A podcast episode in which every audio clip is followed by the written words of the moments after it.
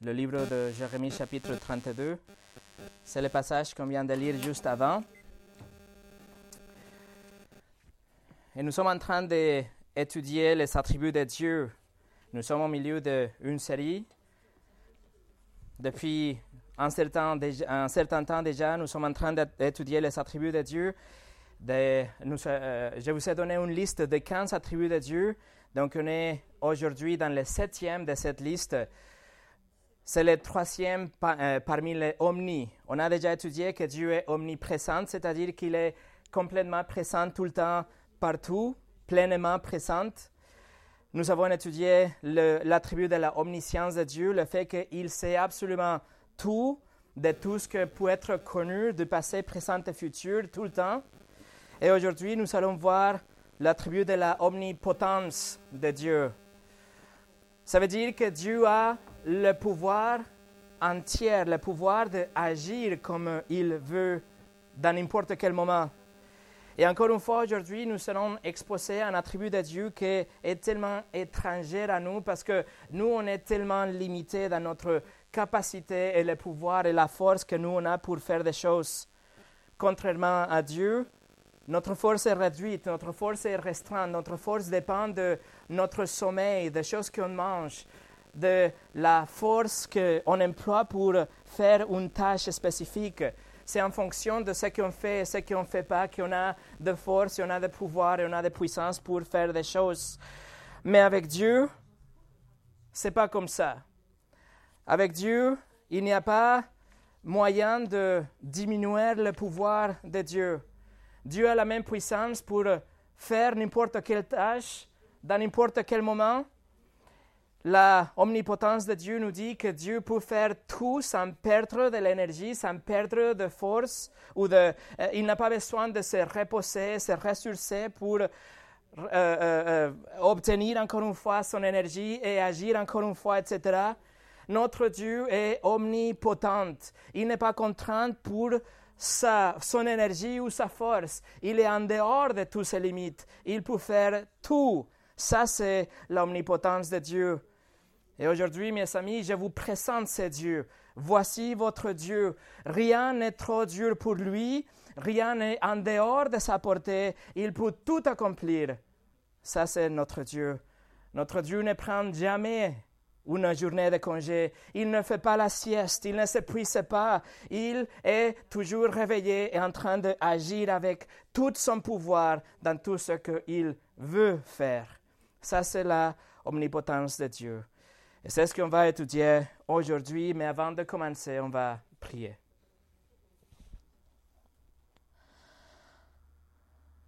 Seigneur, encore une fois, nous sommes devant de quelque chose qu'on n'arriverait jamais à comprendre si ce n'est pas grâce à ta grâce. Nous te demandons, Seigneur, que tu agisses d'une telle manière dans notre cœur aujourd'hui pour qu'on puisse saisir tout ce qu'on peut dans notre capacité limitée par rapport à ton omnipotence. Seigneur, on sait déjà que tu peux tout faire, mais que cette étude et ta parole nous, nous apprennent et nous montrent encore une fois, et au-delà de ce qu'on connaît, ta puissance, qu'on puisse nous rapprocher de toi à travers ton Fils avec la crainte et la louange, et qu'on puisse avoir cette assurance de savoir que notre Dieu est capable que notre Dieu est omnipotent, notre Dieu est tout-puissant. Au nom de Jésus, Amen. Le titre de ce message est Les attributs de Dieu, omnipotence. Je voudrais vous amener à travers quelques versets de ce texte qu'on a lu dans le livre de Jérémie, chapitre 32. Je vais vous montrer six facettes de l'omnipotence de Dieu. La première chose, c'est le pouvoir infini de Dieu. Dans Jérémie 32, comme j'ai expliqué il y a un moment, le prophète demande de l'aide à Dieu parce qu'il ne comprend pas pourquoi il doit acheter un champ si Dieu a déjà annoncé que la ville de Jérusalem sera bientôt détruite. Jérémie ne comprend pas, il n'a pas de sens pour lui, il est dans la détresse, il n'a pas d'espoir pour lui. Et alors, il prie, verset 17. Seigneur éternel, c'est toi qui as fait le ciel et la terre par ta grande puissance et ta force, rien n'est trop difficile pour toi. Jérémie est convaincu. Jérémie sait que Dieu a un pouvoir infini. Comment est-ce qu'il sait? Parce qu'il regarde la création. C'est comme si Jérémie est en, train de dire, Dieu, tu as fait le ciel et la terre, alors tu as un pouvoir infini. Rien n'est trop dur pour toi, Dieu. Alors agis. La création témoigne le pouvoir infini de notre Dieu. L'homme, dans toute sa puissance et toute la science et tout l'argent et toutes les études et tout ce qu'on peut accomplir nous-mêmes, nous ne pouvons pas même créer un grain de sable à partir de rien. Mais Dieu, par son pouvoir, à travers sa parole, il a créé la création.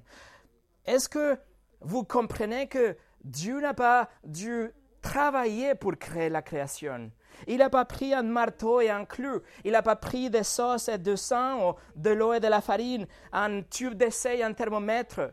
Dieu a tout fait sans rien, à partir de rien, juste parce qu'il a voulu. À partir de rien. Et cela nous parle, nous montre le pouvoir infini de Dieu quand on reconnaît que Dieu a créé l'univers à partir de rien. Le psaume 33, verset 6 nous dit Le ciel était fait par la parole de l'Éternel et toute son armée par le souffle de sa bouche l'univers, tout ce qu'on voit, tout ce que nous ne voyons pas, tout a été créé par le pouvoir de sa parole. L'univers. Le scientifique nous dit que ça prendrait 500 milliards d'années pour pouvoir faire un tour, pour encercler l'univers connu si nous voyagions à la vitesse lumière. Le Soleil, avec un diamètre de 1,4 million de kilomètres, le Soleil peut contenir un million de fois, plus d'un million de fois, notre planète Terre à l'intérieur, tellement il est grande. Mais l'une étoile qui est 1500 fois plus grande que le Soleil même, l'étoile W ou HJ64. Voilà. C'est des chiffres et des choses époustouflantes. C'est des choses qu'on n'arrive même pas à comprendre, tellement infini et grand est l'univers et Dieu a tout fait. Mais il faut comprendre que Jérémie ne connaissait aucun de ces chiffres. Jérémie ne savait pas aucune de ces choses dans ces jours, mais il reconnaissait quand même, juste voir la création, que Dieu est tout-puissant. Comme Paul nous le dit dans le livre de Romains chapitre 1, la création témoigne, nous parle du pouvoir de Dieu. La création nous dit que Dieu est infini, que Dieu a un pouvoir infini, mais ce n'est pas le seul témoin. Dieu lui-même, Dieu qui ne peut pas mentir, il le dit aussi, par exemple, dans le livre de la Genèse. Il se présente lui-même comme le Dieu Tout-Puissant.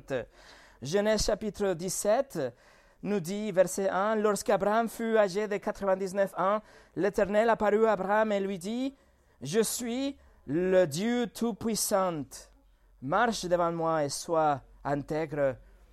Dans le contexte, Abraham est en train de, euh, ils sont en train de parler ou de considérer euh, l'alliance abrahamique, la promesse que Dieu avait faite à Abraham. C'était quelque chose d'impossible.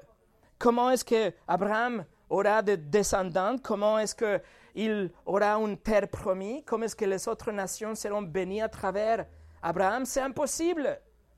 Et donc Dieu se présente lui-même comme le Dieu Tout-Puissant. Il assure qu'il est le Dieu qui peut tout faire. El Shaddai, Dieu qui peut tout faire, Tout-Puissant. Il se présente comme ça pour qu'Abraham sache que l'alliance est possible. Bien sûr, c'est impossible pour, pour, Abraham, mais l'alliance, la promesse sera exécutée parce que Dieu l'a planifié et il est plus que capable pour le faire. C'est, ça la première des cinq fois que Dieu se présente comme ça dans le livre de la Genèse, comme le Tout-Puissant. Il utilise le nom de Dieu Tout-Puissant. Pourquoi il se présente comme ça? Parce que la omnipotence de Dieu, c'est un attribut de Dieu. Ce n'est pas quelque chose qu'il peut accomplir ou quelque chose qu'il va euh, euh, euh, pratiquer pour être tout-puissant. Il a choisi de se présenter comme le Dieu Tout-Puissant parce que c'est comme ça qu'il est, c'est son attribut. Ensuite, dans le livre d'Exode, chapitre 6, versets 2 et 3, nous dit, Dieu s'adressa encore à Moïse et dit, Je suis l'Éternel, je suis apparu à Abraham, à Isaac et à Jacob comme le Dieu Tout-Puissant. Mais je ne me suis pas pleinement fait connaître à eux sur mon nom, l'Éternel ou Yahweh. Alors Dieu nous confirme ici qu'il était connu comme le Dieu Tout-Puissant. C'était le nom avec lequel il s'avait révélé aux patriarches. Les patriarches l'appelaient le Dieu Tout-Puissant. Mais après, avec Moïse, Dieu révèle son nom propre et il dit, le Dieu Tout-Puissant, mais je suis, je m'appelle Yahweh. Dans le Nouveau Testament, il continue à se révéler aussi comme le Dieu Tout-Puissant. Dans le livre de l'Apocalypse, par exemple, chapitre 1, verset 8, il dit Je suis l'Alpha et l'Oméga, euh, dit le Seigneur Dieu, celui qui est, qui était et qui vient, le Tout puissante. Et ensuite, le chapitre 4, verset 8 nous dit, les quatre êtres vivants ont chacun six ailes, et ils sont couverts des yeux tout autour et à l'intérieur. Ils ne cessent pas de dire jour et nuit, Saint, Saint, Saint est le Seigneur Dieu, le Tout-Puissant, celui qui était, qui est et qui vient. Alors il se présente comme le Tout-Puissant tout le temps parce qu'il peut tout accomplir.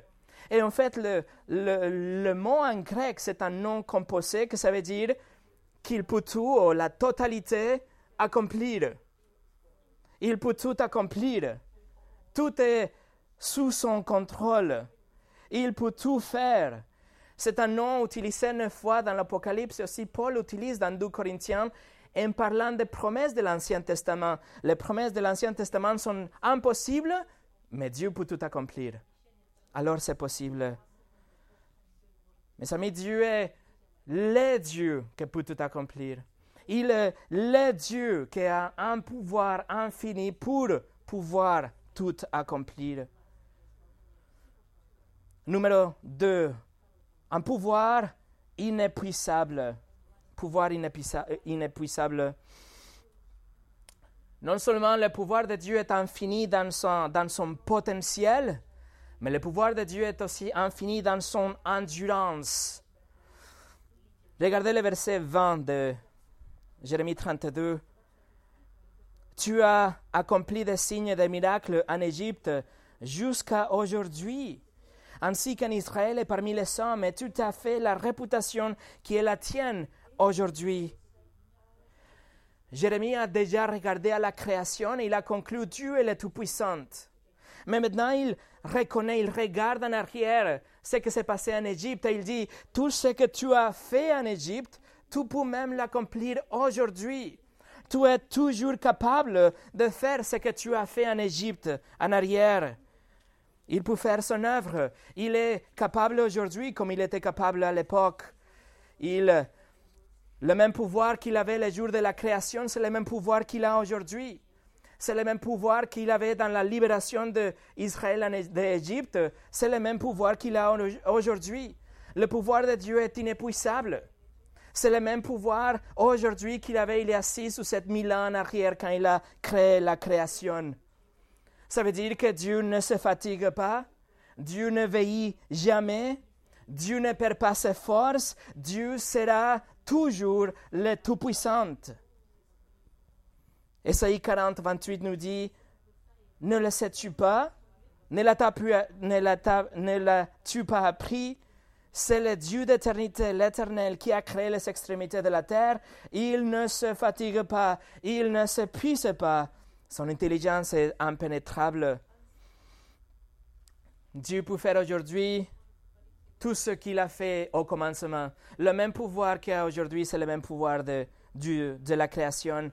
Son énergie ne se dissipe pas à travers de jours et de mois et de siècles et de siècles.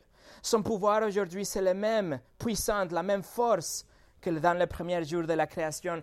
En fait, il n'y a pas de degré de difficulté pour Dieu. Tout est facile pour Dieu. Tout est niveau zéro pour Dieu. Tout est la maternelle pour Dieu. Il y a un pouvoir inépuisable.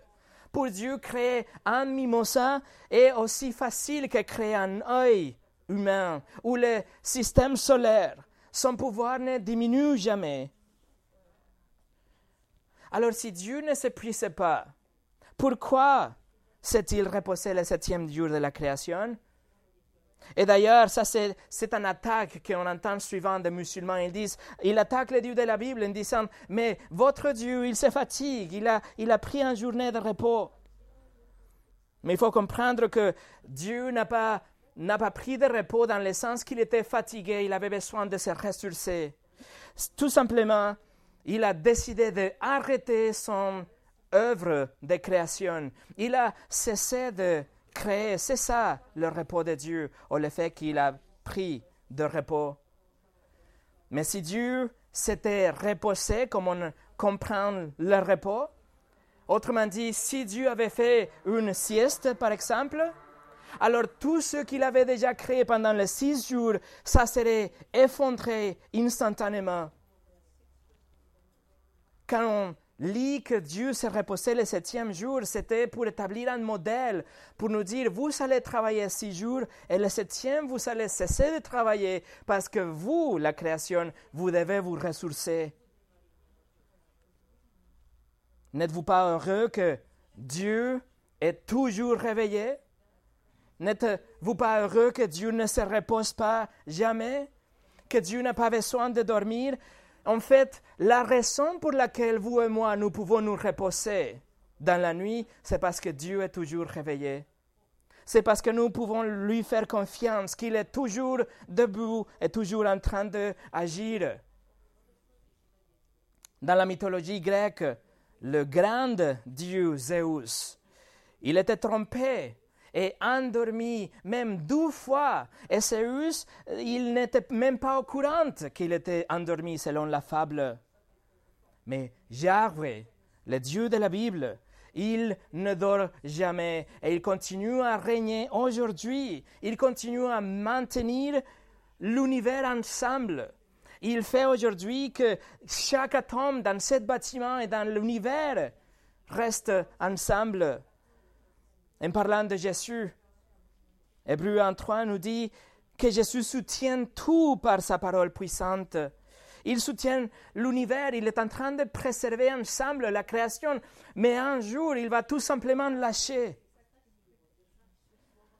Ce n'est pas forcément que Dieu va détruire la création, c'est juste qu'il va arrêter de soutenir la création. Alors il a un pouvoir infini, il a un pouvoir inépuisable. Numéro 3, son pouvoir est conforme à sa nature. Numéro 3, pouvoir conforme à la nature de Dieu. Pensez à ça.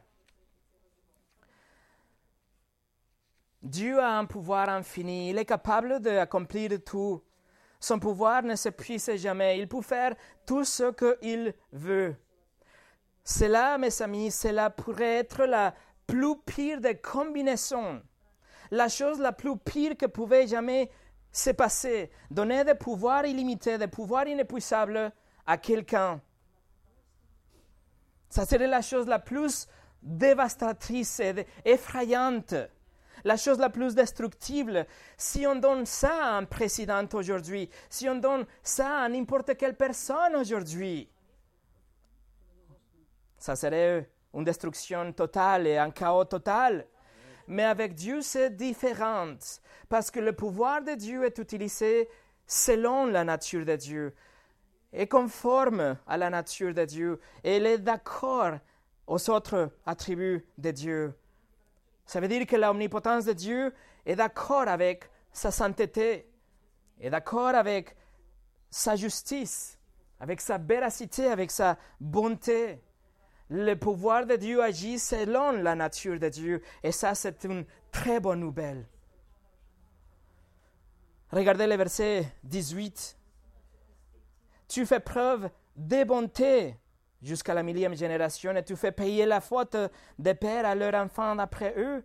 Tu es le Dieu grand et puissant qui a pour nom Yahweh, le maître de l'univers. C'est une très bonne nouvelle parce que Ça veut dire que Dieu ne va jamais utiliser son pouvoir, son pouvoir illimité et infini, pour faire quelque chose égoïste, par exemple. Il ne va jamais décider de détruire une ville juste pour, parce que c'était fun, parce que c'était bien de le faire. Il ne fera jamais quelque chose juste pour se faire plaisir à lui-même d'une façon égoïste. Il ne va jamais punir l'innocent, il ne va jamais agir contre son peuple tout ce qu'il fait est conforme à sa nature. Regardez le verset 21. Tu as fait sortir d'Égypte ton peuple Israël avec des signes et des miracles, avec puissance et force, en provoquant une grande terreur. Tu leur as donné ce pays, celui que tu avais promis à leurs ancêtres de leur donner, un pays où coule, un pays où coule le lait et le miel. C'est-à-dire que Dieu a montré son pouvoir, il a montré sa puissance, il a utilisé son pouvoir illimité pour bénir, pour accomplir sa promesse. La raison pour laquelle il a déployé le fléau en Égypte, la raison pour laquelle il a fait tout ce qu'il fait dans le désert pendant 40 ans, etc., c'est parce qu'il avait déjà promis. Et sa nature, la fidélité de Dieu, fait que la puissance de Dieu agisse d'un tel manière, conforme à sa nature. Alors sa nature est toujours conforme à son caractère. Il a promis quelque chose, tout simplement il va le faire. Peut-être vous avez entendu les questions plutôt ridicules posées par des sceptiques, par exemple, qui disent, si Dieu est omnipotent, peut-il créer un rocher si lourd qu'il ne peut pas le soulever? Ou si Dieu est omnipotent, est-ce qu'il peut faire un triangle carré? Ou si Dieu est vraiment omnipotent, est-ce qu'il peut tout faire? Est-ce qu'il peut se tuer lui-même? Et la raison, est-ce que Dieu ne va jamais agir d'une façon qui viole ses attributs et sa nature? S'il le faisait, il cesserait d'être Dieu. Augustin expliquait à l'époque que Dieu ne peut pas faire quelque chose ou créer une situation qui aurait pour effet de rendre Dieu non Dieu. Écoutez ce qu'il a fait, Augustin. Il écrit Dieu est omnipotent et pourtant il ne peut pas mourir. Il ne peut pas mentir, il ne peut pas se renier. Comment peut-il être omnipotent alors? Il est omnipotent pour la raison même qu'il ne peut pas faire ces choses, car s'il pouvait mourir, il ne serait pas omnipotent. Dieu ne peut pas mentir, Dieu ne peut pas pécher, Dieu ne peut pas renier sa parole, il ne peut pas être tenté, Dieu ne peut pas changer d'habit, Dieu ne peut pas abandonner ses enfants, Dieu ne peut pas se contredire à lui-même, Dieu ne peut pas briser une promesse, il ne peut pas changer sa parole, changer d'habit pour s'adapter à la culture d'aujourd'hui, par exemple. Son pouvoir est toujours conforme avec sa nature. Et ça c'est la très bonne nouvelle. Parce que alors que nous passons par des épreuves, alors que nous passons par des expériences qui sont désagréables, lorsque nous, nous passons par des épreuves de toutes sortes, et peut-être on lit des passages dans la Bible qui nous fait questionner, mettre en question la fidélité de Dieu, lorsque nous ne comprenons pas pourquoi Dieu est en train d'agir aujourd'hui d'une façon, d'une telle façon, par exemple, on doit nous arrêter comme Jérémie et nous devons comprendre que tout ce que Dieu fait est conforme à sa nature. Et si Dieu est bon, si Dieu est fidèle, ça veut dire que tout ce qu'il fait est conforme à sa bonté, même si on ne comprend pas pourquoi en ce moment-là. Dieu ne violera jamais sa nature, il ne ira contre sa parole jamais, alors on peut lui faire confiance. Tout ce qu'il fait est bon et bien, selon sa nature et ses plans. Numéro 4, un pouvoir de rédemption, le pouvoir rédempteur de Dieu. Rédempteur. Regardez les versets 26 et 27. Dieu répond à la prière. La parole de l'Éternel fut adressée à Jérémie. C'est moi qui suis l'Éternel, le Dieu de toute créature. Y a-t-il quoi que ce soit trop difficile pour moi?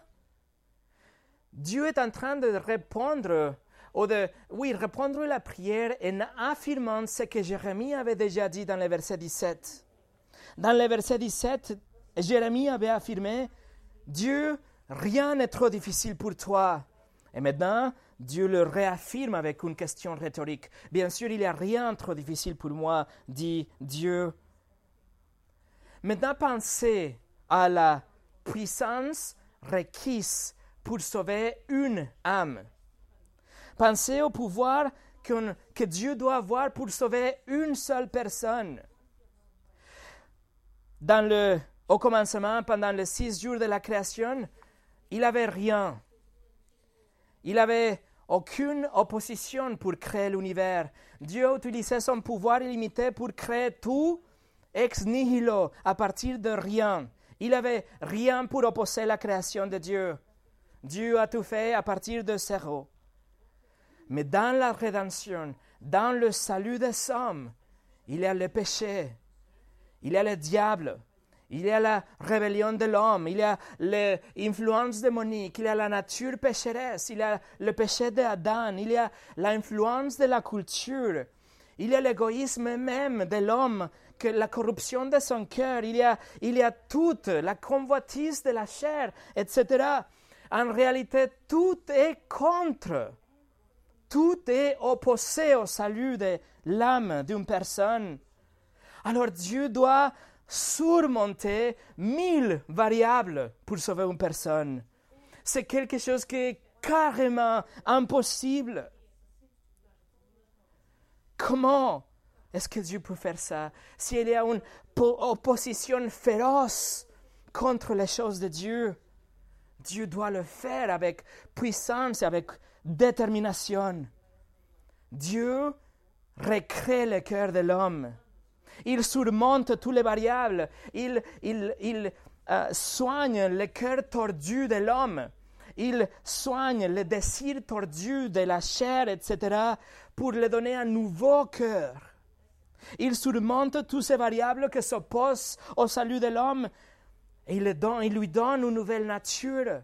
Il lui donne un nouveau cœur qui veut suivre les choses de Dieu, un cœur qui veut plaire, qui veut aimer sincèrement Dieu. Ça, c'est le miracle de salut, le miracle de la rédemption, le miracle de la nouvelle création dans le salut d'une personne. C'est comme Paul a dit en 2 Corinthiens 5, 17, si quelqu'un est un Christ, il est une nouvelle personne. Les choses anciennes sont passées, voici que toutes les choses sont devenues nouvelles. Et ça, c'est la nouvelle naissance dont Jésus a parlé aussi avec Nicodème, par exemple. Il a dit, il faut que vous naissiez de nouveau. Il faut être recréé. Il faut être régénéré. Il faut être une nouvelle créature. Mais la question est, comment est-ce que c'est possible? Si un pécheur dans sa nature, il est un ennemi de Dieu, comment faire que quelqu'un veut suivre la parole de Dieu si il se moque de la parole de Dieu, s'il fait tout pour s'échapper de la justice de Dieu Jésus nous donne la réponse, Jean 6, 44. Il affirme, Personne ne peut venir à moi, à moi que le Père qui m'a envoyé l'attire. Il n'y a qu'une façon pour venir à Dieu, c'est si il lui-même, il fait le changement de cœur et attire la personne au Fils. En fait, toute personne dans notre état naturel, nous nous ne voulons pas Christ. Mais Dieu, dans son omnipotence, il opère dans le cœur, de, dans le cœur humain. Et il surmonte toutes les variables. Et il soigne la maladie chronique du péché. Il soigne la maladie chronique de la inimité avec Dieu. Pour que le pécheur maintenant soit prêt à venir vers Jésus dans la repentance et la foi. Quand Dieu a créé l'homme à partir de la poussière, la poussière était plutôt neutre. C'était que de la poussière, c'était la matière juste façonnée d'une façon miraculeuse pour former l'homme. la poussière n'a rien contribué, c'était quelque chose de facile, c'était de la poussière. Mais le cœur d'un homme, le cœur qui n'est pas du tout neutre, le cœur de l'homme qui, avec toute sa force, se bat contre les choses de Dieu. Et du coup, l'évangile arrive. L'évangile, le message que Dieu utilise pour sauver les gens. Mais les gens, ils l'ignorent. Et les gens, ils le rejettent. L'évangile, c'est une folie pour le monde. Et ils se détournent de l'évangile. Ils rejettent l'évangile complètement. Aucun pécheur a de décide pour suivre Christ. Et en plus, ils sont hostiles. Ils sont vraiment des ennemis. Ils sont hostiles contre Dieu. Ils détestent Dieu. Ils se moquent de la parole. Ils méprisent le nom de Christ. Ils se rient de la croix de Christ. Ils lèvent le poing en rébellion contre Dieu et ils disent non. Le monde ignore les plaidoyers des chrétiens. Ils ignorent la façon dont vous suppliez qu'il vienne à Christ, qu'il se répande, qu'il croit l'évangile, disent non. Le péché est précieux pour les pécheurs. C'est la chose la plus précieuse, beaucoup plus précieuse que toute autre chose dans la terre et dans le ciel. Le péché, le péché est tout pour les pécheurs. Il va donner sa liberté. Il va échanger son temps il va dépenser son argent, il va renoncer à son honneur. Il va échanger même sa famille et son mariage et ses enfants. Il va laisser tomber son travail, sa réputation, il va oublier sa santé, son ministère, etc. Juste pour une toute petite dose de péché. Pourquoi? Parce qu'il l'aime.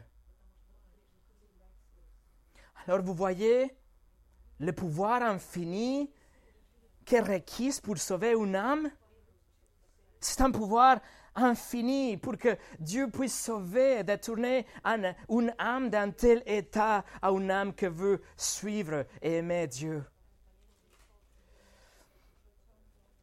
Et W. Pink a écrit Détourner l'océan de son cours représenterait un tel acte de puissance ainsi est-il de changer la tendance turbulente du cœur mauvais de l'homme. Pour qu'une âme soit justement convaincue à salut, c'est une preuve plus impressionnante qu'une fontaine aux eaux putrides qui donnerait des eaux douces.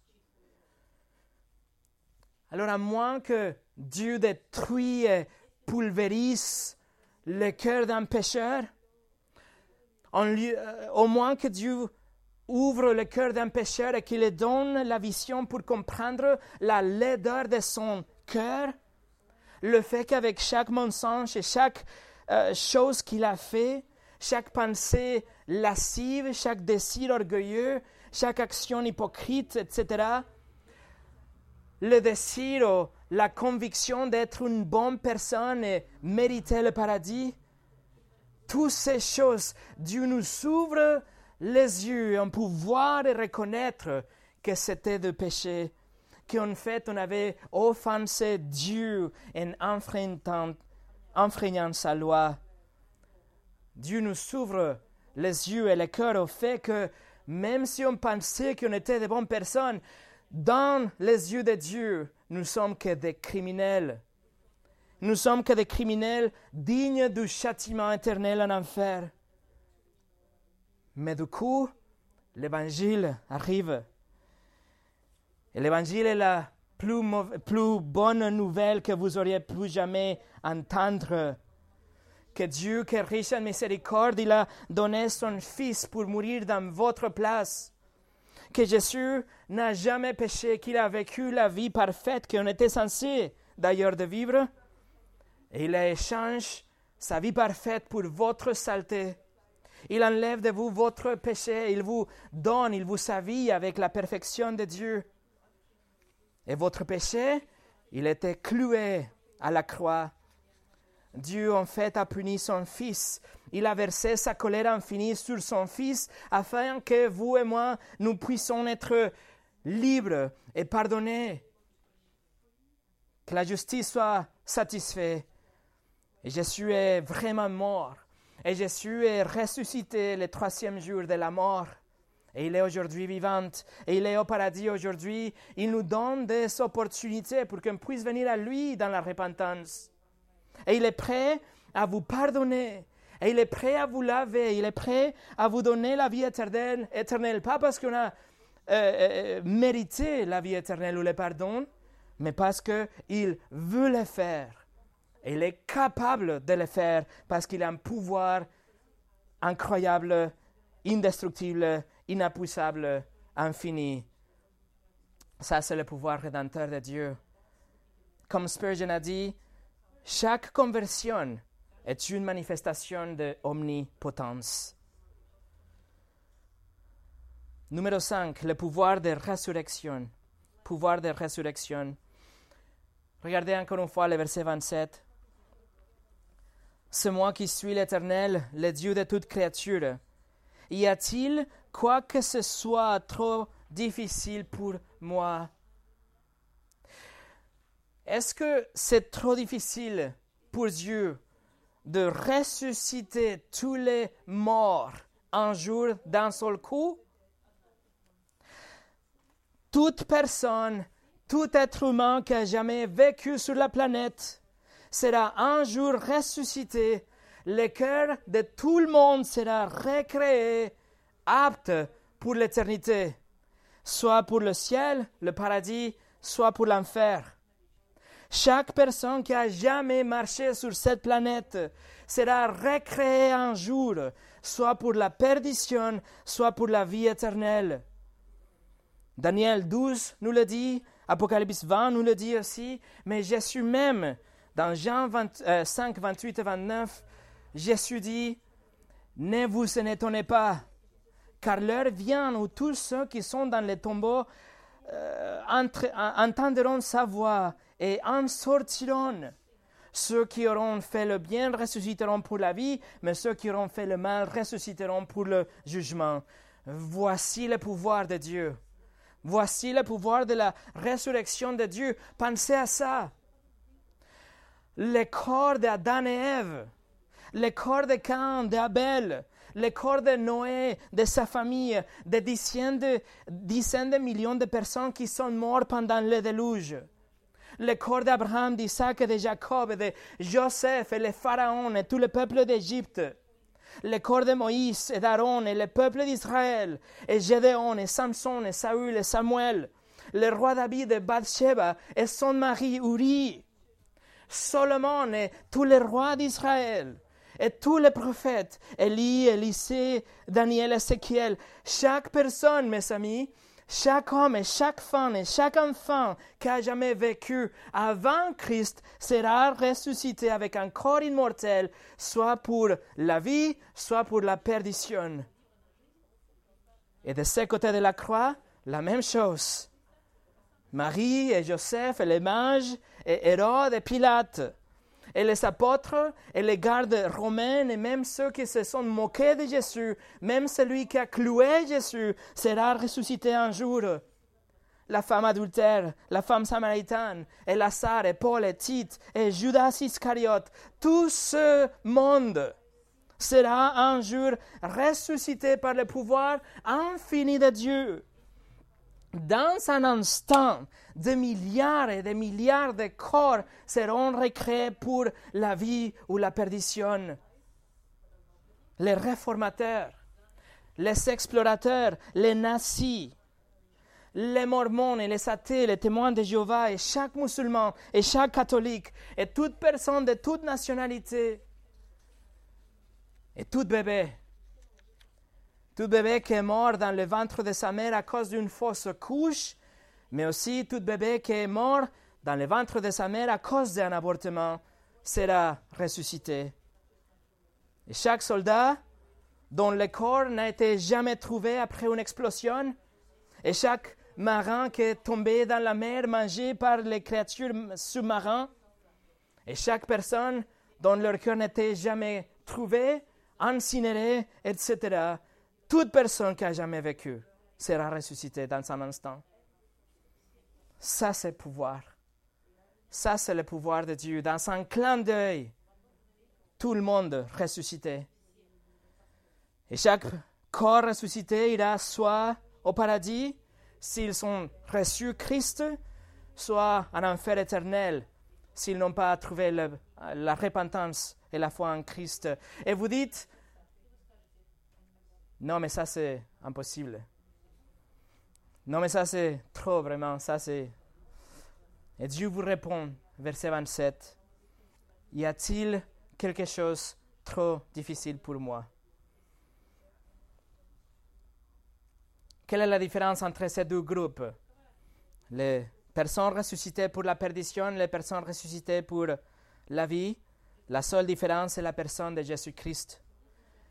Soit Jésus a payé pour votre crime, pour vos péchés, soit vous allez payer vous-même dans l'enfer pour l'éternité, dans un nouveau corps, un corps conçu pour ne jamais brûler, mais souffrir dans les flammes de l'enfer pour l'éternité. Le pouvoir de la résurrection de Dieu. Et pour finir, numéro 6, le pouvoir réconfortant de Dieu. Alors qu'est-ce qu'on fait avec l'omnipotence de Dieu? Quelle est l'application de connaître l'omnipotence de Dieu? L'omnipotence de Dieu donne aux croyants le réconfort de savoir que rien ne va jamais se mettre entre Dieu et ses plans, ses objectifs. Rien ne va arrêter Dieu pour obtenir ses résultats, ce qu'il a déjà planifié. Job 42, verset 2 nous dit Je reconnais que tout est possible pour toi et que rien ne peut s'opposer à tes projets. Esaïe 14, 27 L'Éternel, le Maître de l'univers, a pris une décision. Qui pourra y faire échec? Sa, sa puissance déployée, qui pourrait l'écarter Esaïe 43, 13. Je le suis depuis le début et personne ne peut délivrer qui, euh, qui que ce soit de mon pouvoir. Quand j'ai agi, je qui pourrait s'y opposer? Alors, quand nous faisons face à une épreuve, quand il y a des peines qui arrivent à notre vie, nous devons toujours nous souvenir que Dieu est bien trop puissant pour agir d'une façon ou d'autre, que rien n'est tellement impossible, tellement lourd, tellement difficile que Dieu ne peut pas le faire. Rien n'est impossible pour Dieu. Nous ne pouvons pas même imaginer à quel point Dieu est puissant. L'omnipotence de Dieu est quelque chose qui doit nous rendre aux genoux pour louer le Dieu éternel si nous pouvons réaliser à quel point nous dépendons de lui, à quel point il nous donne ses forces en fait, pour qu'on puisse vivre chaque jour. Il nous prête, il nous donne des forces. C'est lui la force, la source de notre force. C'est réconfortant aussi parce que au milieu de mes batailles, au milieu de mes problèmes, au milieu de mes tentations, de mes problèmes, je, suis, je sais que je ne suis pas tout seul. Et je sais que celui qui est avec moi est capable d'agir d'une façon. Et qu'il m'aime, qu'il m'appelle son fils et qu'il va agir selon sa volonté et son plan, qui d'ailleurs est parfait parce qu'il il ne va jamais agir contrairement à sa nature. Son omnipotence est quelque chose de rassurant. Son omnipotence est quelque chose qui me dit Rien n'est impossible pour toi, Dieu. Ça, c'est impossible pour moi, mais pas pour toi. Son omnipotence nous réconforte aussi quand nous prions, parce que cela nous rassure que tout ce que nous demandons, il est capable de le faire. Dieu est capable, il entend nos prières, il, lit nos pensées, il connaît nos motivations, il connaît, il, il sait nos attentes. Il sait en fait ce que nous avons vraiment besoin et il est extrêmement capable d'agir selon sa volonté. Son omnipotence nous réconforte aussi parce que le même pouvoir que m'a sauvé à moi, le même pouvoir de rédemption qui a pris ses pécheurs et a changé sa nature et son, son cœur, est le même pouvoir qu'il peut utiliser pour sauver n'importe quelle personne de la planète aujourd'hui dans un instant. Ça veut dire qu'il y a de l'espoir pour votre ami. Il y a de l'espoir pour votre fils et votre fille. Il y a de l'espoir pour la thé, pour le businessman, pour le boulanger et le pompier et le président. Il y a de l'espoir parce que Dieu peut le faire. Il peut sauver avec son, sa puissance de rédemption. Rien et personne n'est en dehors et au-delà de la portée de la puissance de Dieu. Il peut sauver et quand il décide de sauver, personne ne peut résister le pouvoir de Dieu. Son omnipotence nous réconforte aussi parce que cela nous donne l'assurance de notre salut. La même, le même pouvoir utilisé pour me sauver, c'est le même pouvoir qu'il me garde sauvé. Le même pouvoir qu'il utilise pour sauver une âme, c'est le même pouvoir qu'il va utiliser pour me garder jusqu'à la fin et à la fin même pour me glorifier et me donner la vie éternelle. L'omnipotence de Dieu est quelque chose qui m'assure que je ne serai pas perdu à la fin. Pour qu'une personne soit perdue à la fin, ça veut dire qu'on a besoin de quelqu'un qui est plus fort que Dieu pour ouvrir ses mains et pour m'arracher de ses mains. Et ça, c'est impossible parce que personne n'est plus forte et plus puissante que Dieu. Notre assurance reste dans l'omnipotence de Dieu. Notre confort reste dans le pouvoir inépuisable de Dieu. Notre sérénité reste dans le fait que son pouvoir est consistant avec sa nature. Et notre paix reste dans le, pouvoir irrésistible de Dieu pour agir selon sa volonté. Et notre espoir reste aussi dans le, pouvoir de la résurrection, la, la promesse qu'on a pour la résurrection dans la vie éternelle. Voilà l'omnipotence de Dieu. Mes amis, voici votre Dieu. Prions.